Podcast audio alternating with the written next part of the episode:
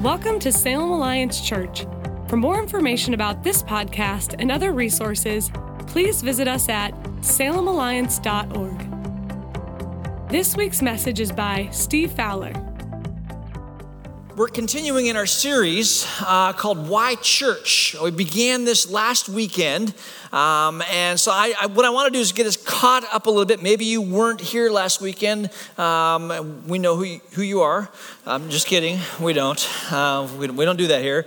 Um, but uh, I, I, want to get us caught up on this because I do think it's, it's important that we that you understand the spirit of why we're doing this. And I made some sort of set some ground rules for this series. First one is this: no guilt.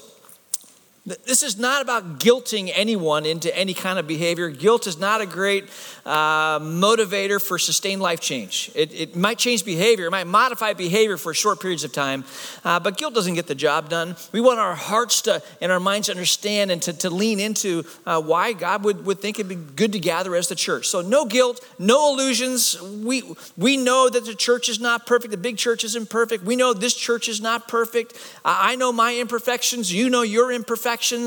And, uh, and even as we say that no illusions, that, that we know we're imperfect, we're not saying that so that we can sweep under the rug uh, the mistakes that we make. We'll own them. We need to own them and, and to live authentically. Yet at the same time, we don't want to have false expectations set on one another as we move through this series. So, no guilt, no illusions, but no holding back we need to let God's word speak very clearly to us about, about why. Why would God think it's a good reason? Why, why is, what are some good reasons for us to gather? Why is it important? Why is it on His heart?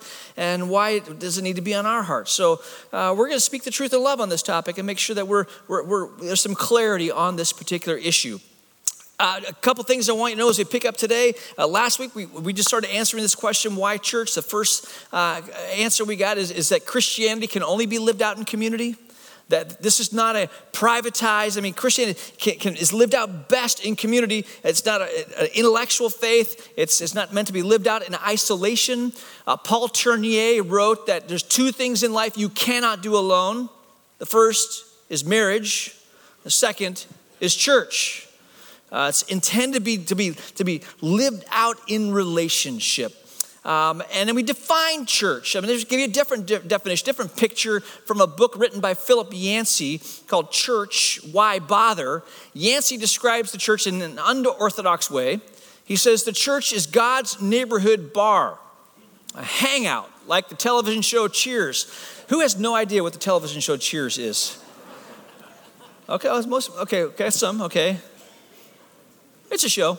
Anyhow, uh, telephone show cheers for people who know all about your lousy boss, your mother with heart trouble back in North Carolina, and the teenager who won't do what you tell him. A place where you can unwind, spill your life story, and get a sympathetic look, not a self righteous leer.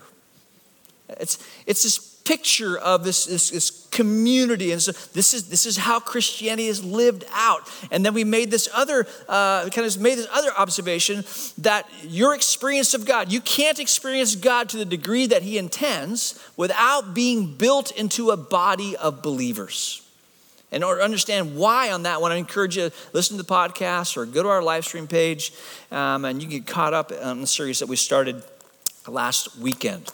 A lot of years ago, when I was, Trina and I were living in Hood River, I was not a pastor. I was working for a company. I was an elder in the church, and we were having a service. It was a little bit different than most services.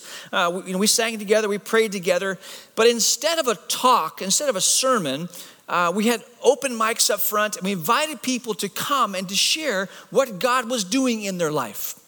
We told them this, this isn't the time to kind of pull out that sermon they had in their back pocket, this thing they've been just longing to tell the church, uh, but more of how has God been at work in your life? And it, it was beautiful services, and, and one of the services was going, and, and it was the last service of, of the day, and it was running a little bit late, and, and I was wrapping things up. I stood up, the church was standing up to, to, to receive the benediction. And before I could speak a word of blessing, a young man hopped out into the center aisle of, of the church service before I was closing it and, and shouted. He said, Hey, hey. And you know, all heads turned, wondering what was going on. And, and, it's kind of this, this silent moment. He says, hey, hey, how, how do I, how can I be part of this? And um, people were looking at each other, and I was looking at him, and he must have seen the, the quizzical look at my face because I wasn't prepared for this. And so he said again, Hey, seriously, how, how do I get in on this? And so I said, Hey, uh, what's your name? Said, Andy, Andy, come on down here. Andy comes on down, and he begins to share a story. It's a story of pain, a story of loss, a story of hitting some dead ends, a, a story of just just frustration. As he sat in that service and he was, he was watching all this, something in his, his heart, his spirit began to rise, and he wanted to be part of this. And, and, and then eventually, his, his wife, Carolyn, Carolyn was in church as well, but she was hiding under the back pew in the back and um, it was completely impromptu. And, and Carolyn and Andy are up front, they give their life to Christ right there on that, on that Sunday afternoon in church. Um, by the way, they're still plugged in that church, serving in that church, got three kids. Uh, they're following after Christ. And um, Andy saw something. Here's what he saw. When the church gets it right, it's a beautiful, magnetic, attractive thing that people long to be a part of.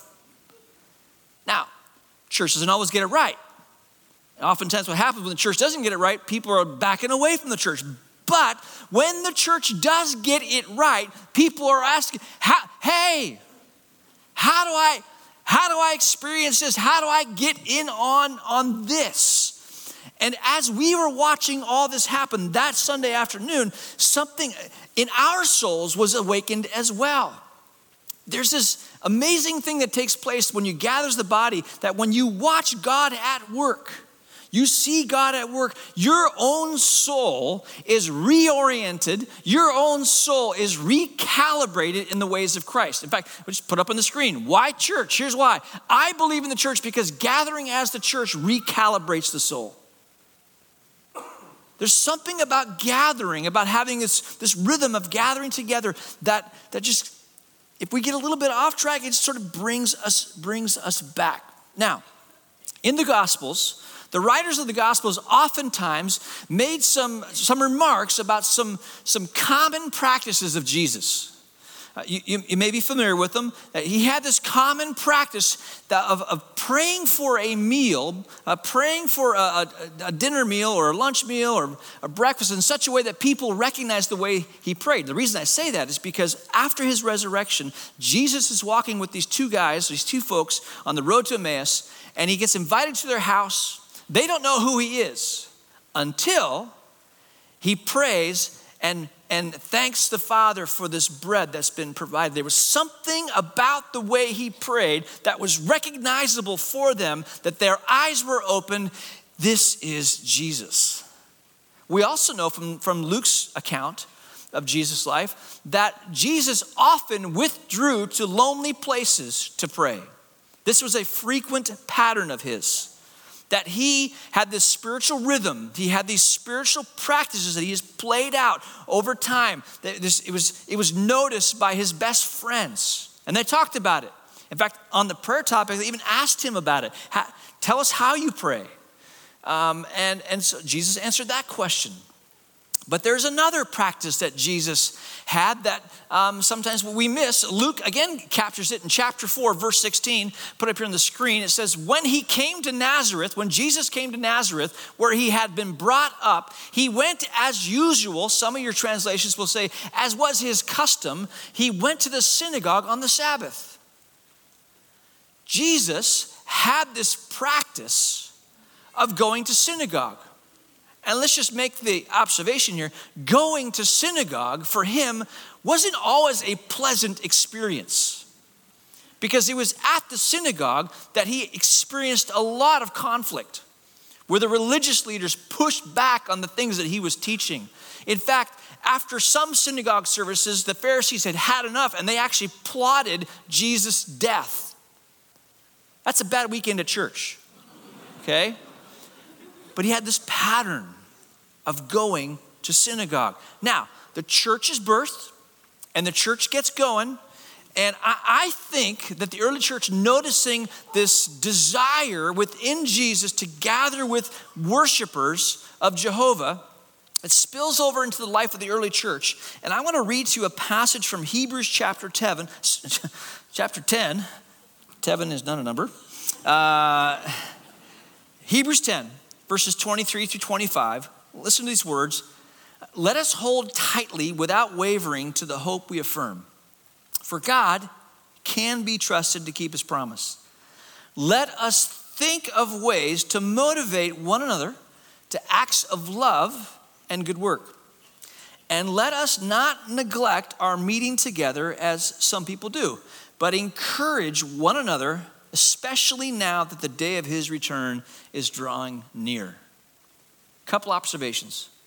One is, in the early church, there are, it, it, it appears to be that there were people who didn't value gathering as the church. So much so that the writer of Hebrews, we don't know if it's a he or a she, we don't know who wrote this book.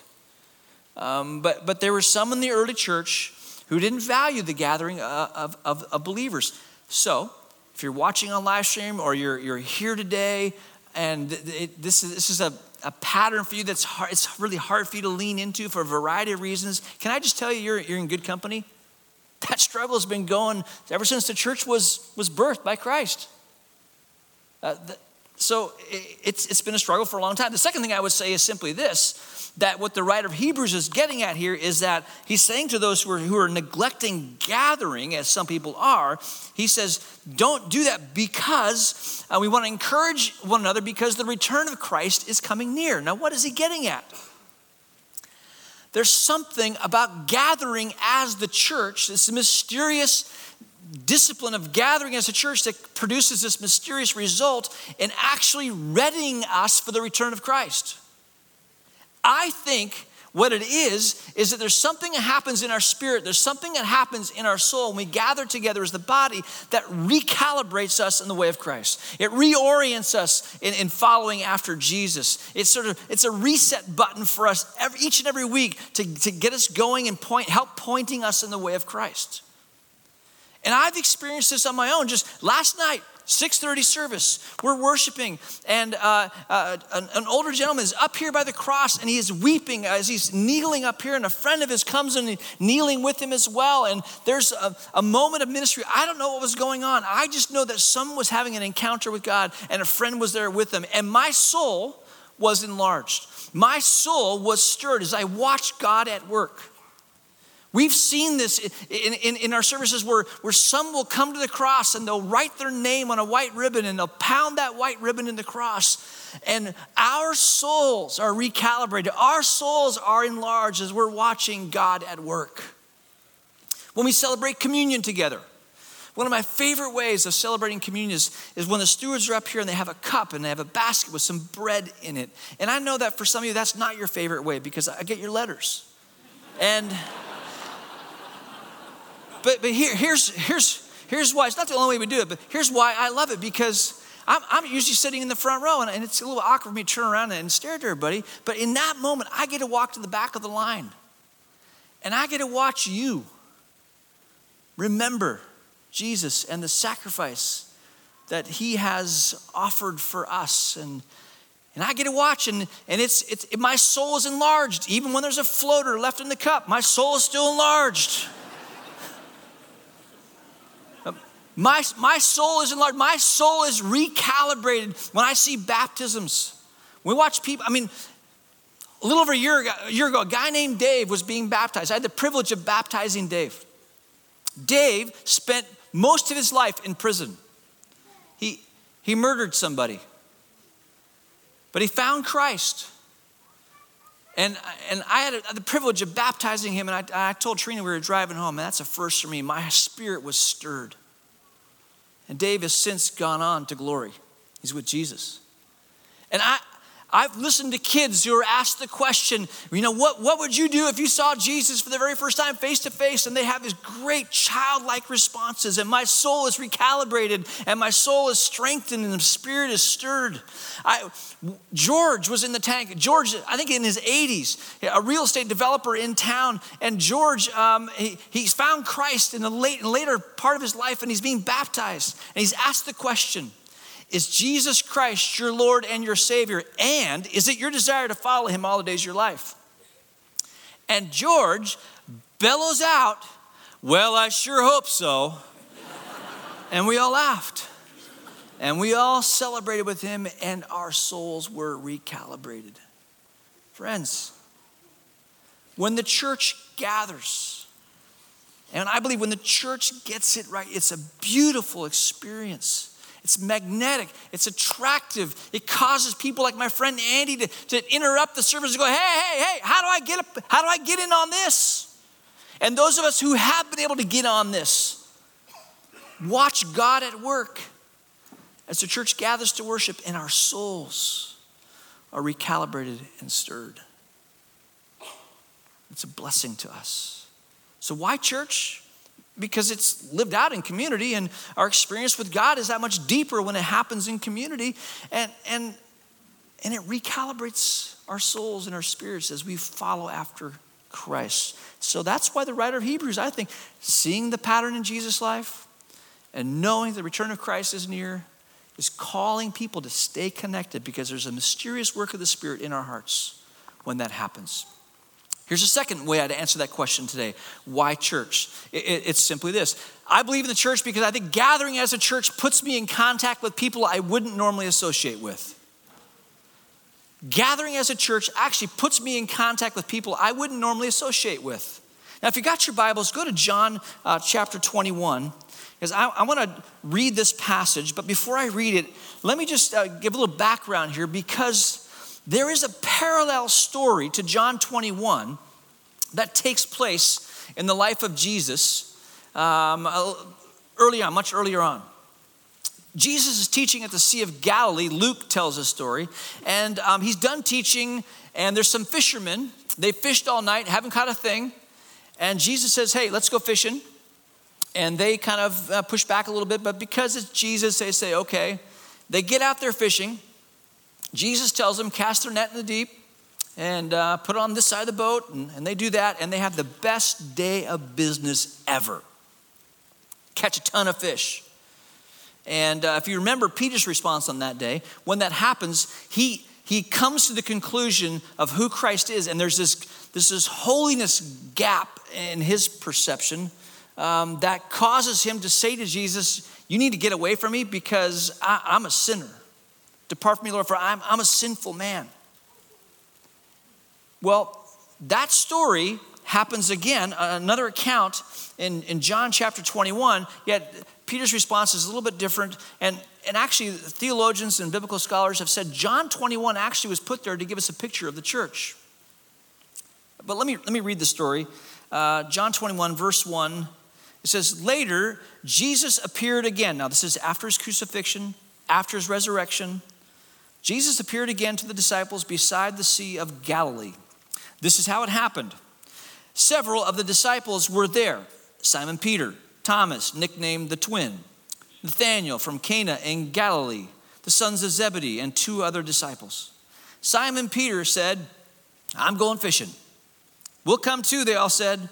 So they went out in the boat, but they caught nothing all night. At dawn, Jesus was standing on the beach, but the disciples couldn't see who he was. He called out, Fellows, have you caught any fish? Nope, they replied. Then he said, Throw out your net on the right hand side of the boat and you'll get some. So they did, and they couldn't haul in the net because there were so many fish in it. Then the disciple Jesus loved said to Peter, It's the Lord. When Peter heard that it was the Lord, he put on his tunic, for he had stripped for work, jumped into the water, and headed to shore. The others stayed with the boat and pulled the loaded net to the shore, for they were only about a hundred yards from shore. When they got there, they found breakfast waiting for them fish cooking over a charcoal fire and some bread. Now, first story Best day of business ever. Luke tells this account early on in his gospel, and uh, they haul in the fish, throwing the net on the right hand side. It seems like all the circumstances are pretty close to being the same. And yet, in that response, Peter's, Peter's reaction is, Lord, get away from me. I'm a sinful man. Yet, here we have this story, and what Peter does is he actually, he doesn't say, Get away from me, Lord. He actually jumps in the water and swims to Jesus, which tells you something about his own friendship with Jesus and how Jesus accepts people who have made an absolute mess of their life. This is the same Peter who's denied Christ three times. This is, this is the same Peter who's, a, who's an absolute spiritual failure. Yet he discovers this Jesus on the shore and he's jumping in. There's something about his response that tells you about the character of Jesus. But what I want to focus in on is, is actually who's in the boat because this is, this is, this is fascinating. In the boat, we've got some unnamed disciples, and we've got, uh, we've got Thomas, we've got Nathaniel, we've got Peter, and we've got John. And they're in the boat. And, and let's just talk about each of those characters because Nathaniel, Nathaniel's from Cana. And Nathaniel, if you remember his story, uh, the friends uh, of, of one another are telling each other that they've met this guy, they think he might be the Messiah. And in John chapter 1, Philip, who's one of Nathanael's friends, he goes and he tells Nathanael that they think they found the Messiah, the person that Moses wrote about. And uh, so Nathanael is coming with Philip and he's going to meet Jesus. And John 1 says this As they approached Jesus, uh, as they approached, Jesus said, Now here is a genuine son of Israel, a man of complete integrity. How do you know about me? Nathanael asked. And Jesus replied, I could see you under the fig tree before Philip found you. Then Nathanael exclaimed, Rabbi, you are the Son of God, the King of Israel. And Jesus asked him, Do you believe this just because I told you I, I've seen you under the fig tree? You will see greater things than this. Nathanael is a bit skeptical what, what good could come from, come from Nazareth? But when he meets Jesus, Jesus speaks a word of knowledge about Nathanael. A word of knowledge is a spiritual gift. Remember now, Jesus has set aside his divine prerogatives, Philippians chapter 2 tells us that, and he's living this, the Holy Spirit empowered life. And he gets a word of knowledge. He, he, he's, he knows that Philip was under a fig tree. A word of knowledge is, a, is a, a piece of information, some knowledge that you get that you couldn't possibly have gotten on your own. You couldn't have deduced this, you couldn't have figured it out. The Spirit of God has given this to you, and, and Jesus gets a word of knowledge about, uh, about the moment when Philip is going to tell Nathanael that he needs to come with him. I saw you under the fig tree. I saw you parked in the, in the, Target parking lot. I saw you in your living room and you were watching Channel 6 and you were watching that show. We'll talk about that later. But I saw you. And this so captures Nathanael's attention that he actually comes to the conclusion in John chapter 1 Jesus, you are the Son of God, you are the King of Israel. This is before Peter's confession of Christ, which tells you a little bit about Nathaniel. Nathaniel is one of those easy believism kind of guys. He's an early adopter. You might even call him superstitious. He's probably, if he were alive today, he could be a conspiracy theorist. He hears something, just give him a little bit of information, and he's in. He's, he, he, you are the Christ. You're the Son of God, King of Israel. Now, Contrast Nathaniel to a guy named Thomas. Thomas is in that boat. Remember Thomas? His friends have all seen Jesus. He wasn't there. And he doesn't believe it that Jesus has risen from the dead. And his response to his best friends is unless I touch the nail prints in his hand and I touch the wound in his side, I'm not, I'm not buying this. And if you know the story, Jesus, in fact, does show up again and extends his hands to Thomas and lets him touch the nail prints and touch his wound in his side. And Thomas then believes. If Nathaniel is superstitious, you could call Thomas substitious. He's like a, no, no, no, no, I'm a late adopter. I'm, I'm not in on this one until, unless I see it, unless I touch it, then, then maybe I'm in. Can you imagine the potential for conflict between those two personalities? You got this one guy, oh man, this is it. I know, I watched the YouTube video. I know this is happening. And you got this other guy, come on, are you serious? And then think about Peter and John. John, he must be the analyzer. He must be the detail guy because he's the one in the boat who's connecting the dots for everyone else. See, I remember this. There was a time when, when Jesus was in the boat with us and he said, Cast your net on the right hand side. And we had that best day of business. And here we are again. And this guy says, Cast the net on the right hand side. This must be Jesus.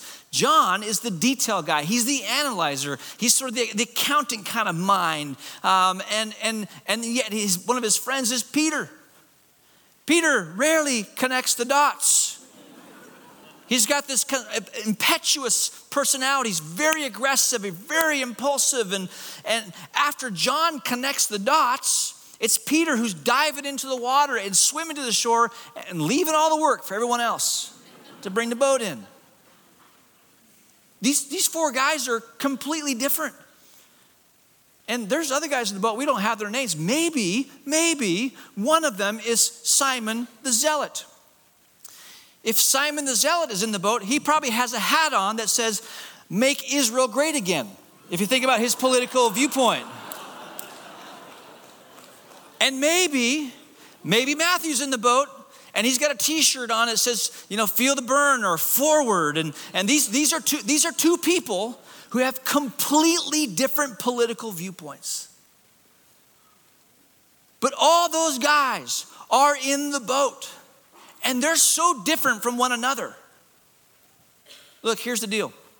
In our culture today, there are people who are rallying around ideology, around ideas and they want to gather around people who, uh, who have the same ideas. They want to gather on ideas and, and shared ideas that, that, that, that, that sound the same. And, and so they call, they call you to that. There's people who, who gather around politics and they want people to gather around who, who vote the same as, as they do. There are people in our world who, who gather around hobbies. They want to be with people who play like they do. There are people in our world that gather around causes because they're really invested in this particular cause, and, and the other people gather around that cause cause as well. But here's the unique thing about us we do not gather around something, we gather around someone. And when you gather around someone and you look around the room, you find yourself in the boat with people who are nothing like you, except they're following after Jesus. And I think that's a gift. I believe that is a gift to us to be around people who love Jesus but have different ethnicity.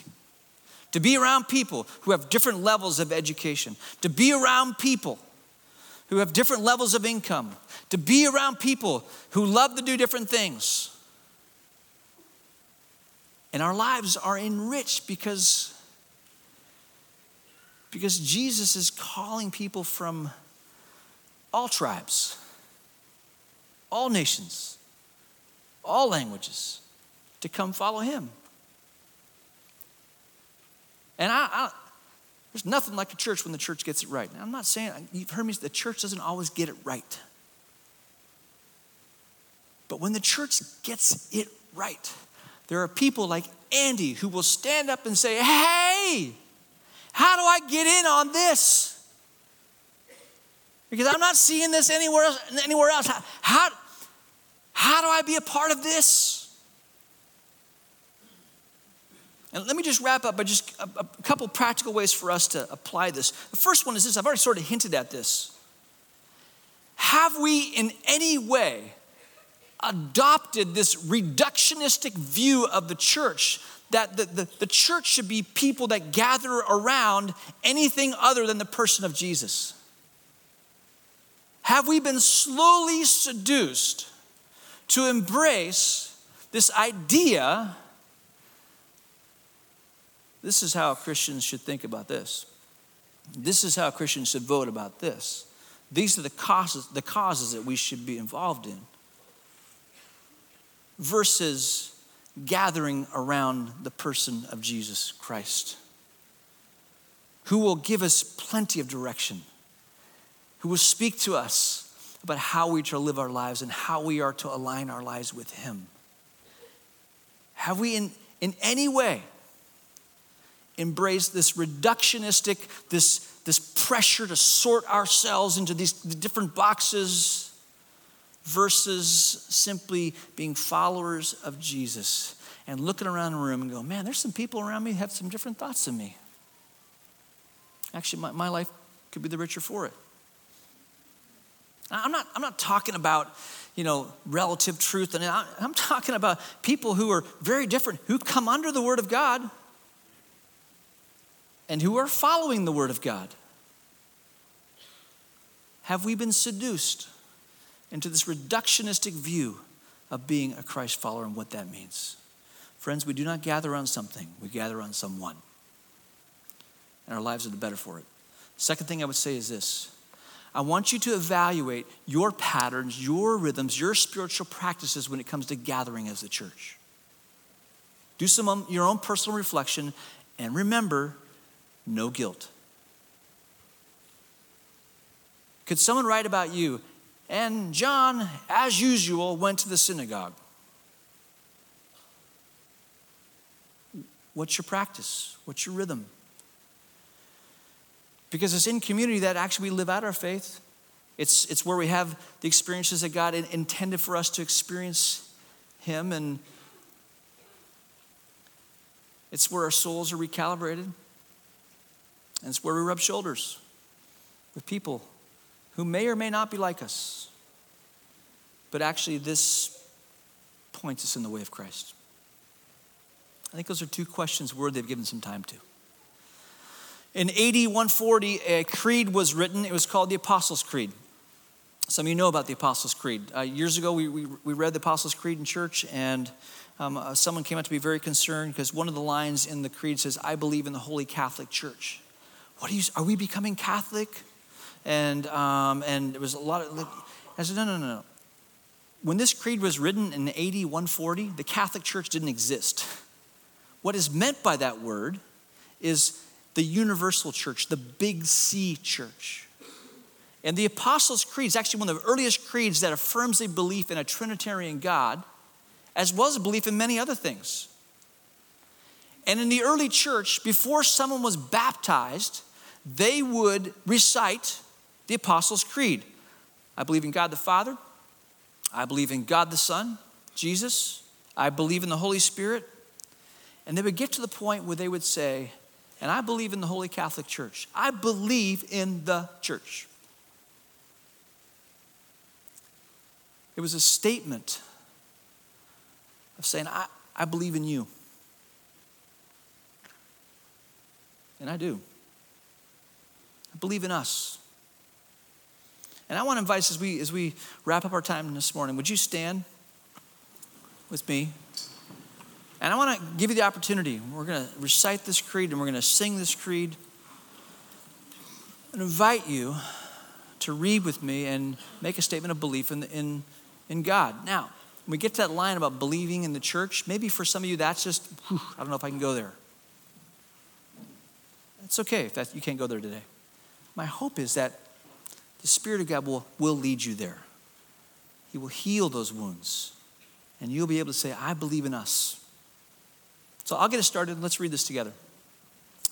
I believe in God, the Father Almighty, the creator of heaven and earth, and in Jesus Christ, his only Son, our Lord, who was conceived by the Holy Spirit, born of the Virgin Mary, suffered under Pontius Pilate, was crucified, died, and was buried. He descended into hell. The third day, he rose again from the dead.